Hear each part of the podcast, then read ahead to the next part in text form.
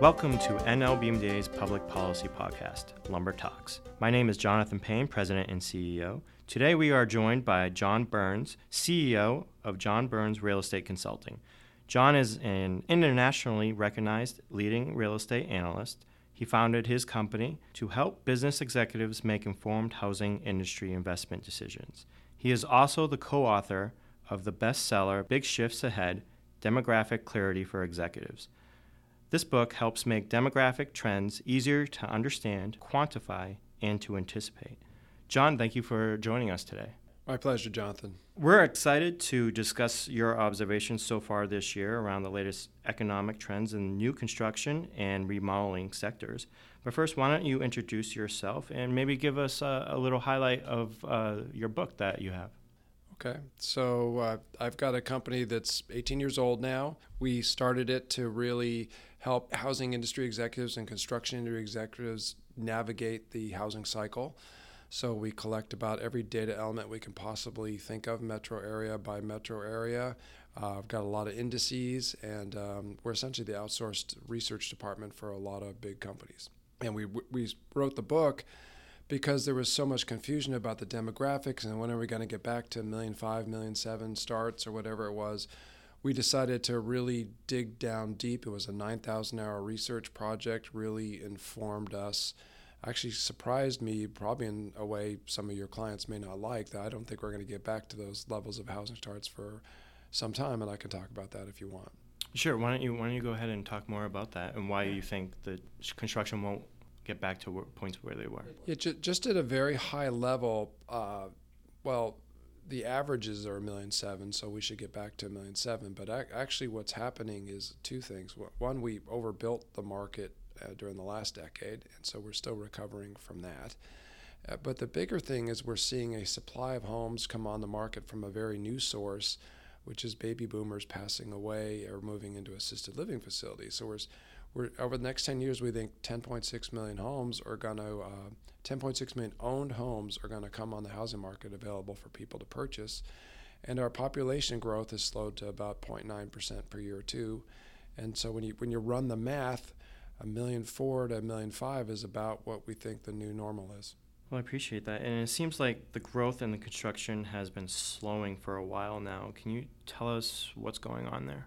Sure. So, you know, the 17 of the top 20 home builders are clients of ours, so we're very, very close to what's going on.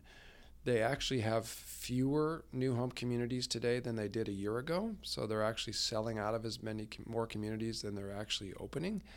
Uh, they're struggling to make money in um, because mostly because of the local jurisdictional costs. I know you, you talk a lot about labor and, and building material costs but really, it's the local jurisdictions that are making life hell for them just to get the entitlements.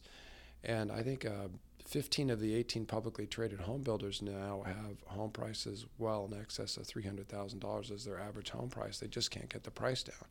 So that's that's killing volumes. And then in the last year, mortgage rates ran up from 3.95 all the way to 4.94 uh, right into the fourth quarter, and that slows housing demand dramatically when you started the year with an affordability problem. And so uh, the industry executives, I believe, are being very cautious and um, growing their business very, very cautiously, like a lot of my building products clients are too. And that's why the industry is slowed. And what is your outlook for new construction as well as uh, repair and remodeling this year? So we, we actually think new construction volumes are going to decline about 3% with a decline in single family and in multifamily. And multifamily is the hardest one to forecast, but we're pretty much on top of the, the new home one in our and we we we work with all the builders around the country, so that's what they're telling us they're going to build. So I'm pretty confident the single family is going to be down or maybe flat at best case. Multifamily is a is a harder one to forecast, but um, we go to the major conferences where the capital is, and the capital pulled back recently because mortgage rates have come down, and so that's less, not as good for apartments. So we think that's going to slow.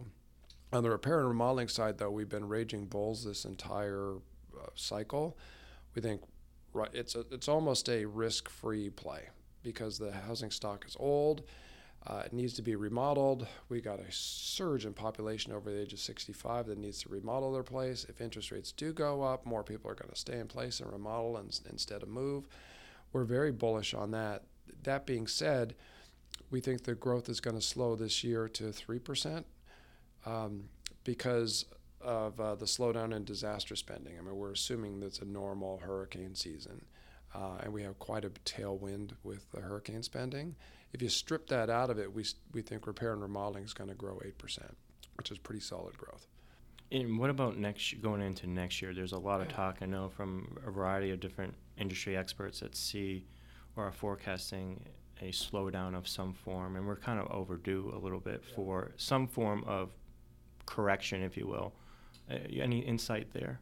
So we're going with the consensus view is that we have a modest recession sometime next year, and even in that scenario, we we do think single family will fall another uh, five uh, percent next year and eight percent the year after that. If that happens, we think repair and remodeling is still going to grow, and um, I mean, we, I could get into all the detail behind that, but we were very fortunate to hire a guy, Todd Tomalak, who's stripped apart all the census data like nobody's ever done before, and figured out all the components and when you have income growth and home price appreciation like we're having uh, and even during the last downturn we saw remodeling particularly small projects hold up pretty well we're pretty confident the repair and remodeling business is going to be a strong business.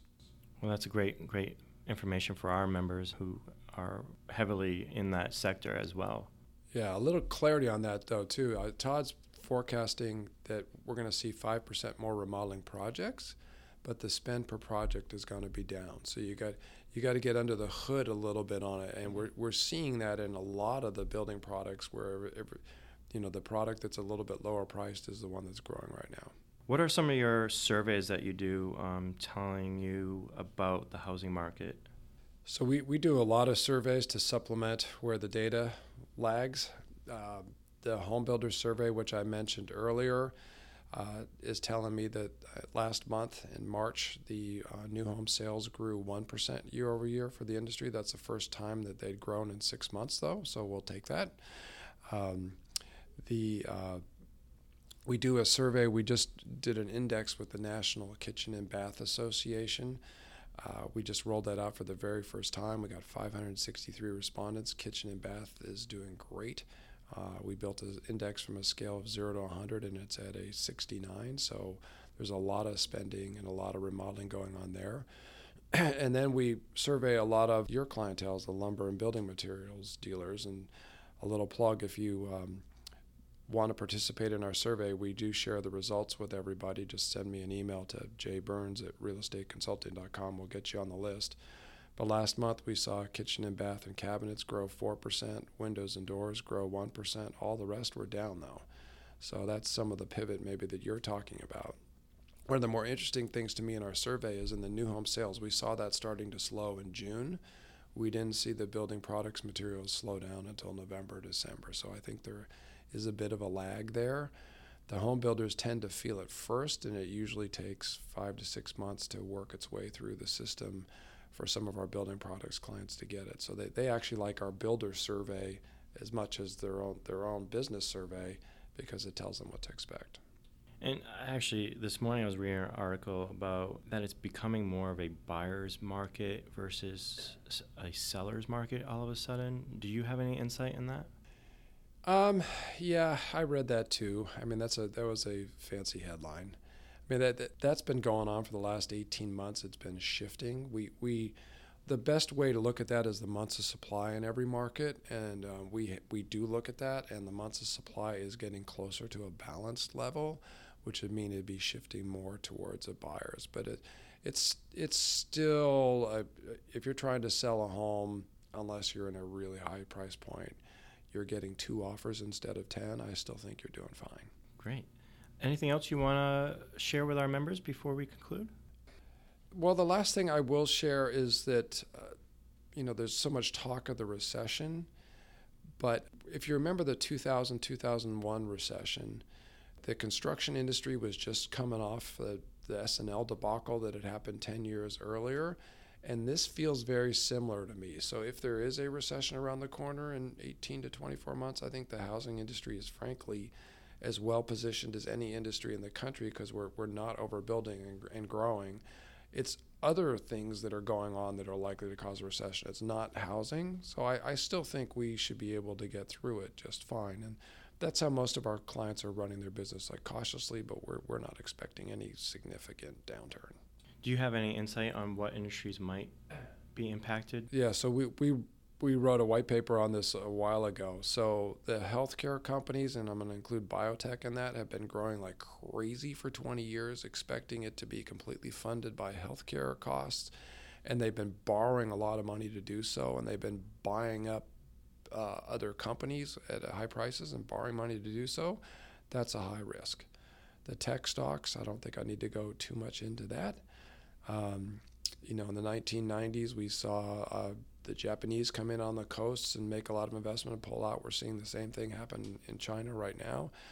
And then, you know, there was also a recession caused in the late 50s. There was a consumer credit issue as more credit cards. This time there's student debt and, and auto loans. So I, I can I can find four prior recessions outside of real estate that look pretty similar to what's going on. And that's why people are being cautious. All right, I appreciate it. Thank you. And well, that is all the time we have for today. Again, I want to thank John for joining us this afternoon. If you would like to learn more about industry trends and to subscribe to John's newsletter, visit realestateconsulting.com. And don't forget to register for the Pro Dealer Industry Summit, which will be held in Colorado Springs at the Broadmoor Resort from October 8th to the 10th. This is Jonathan Paine. Thank you for listening to NLBMDA's Public Policy Podcast, Lumber Talks.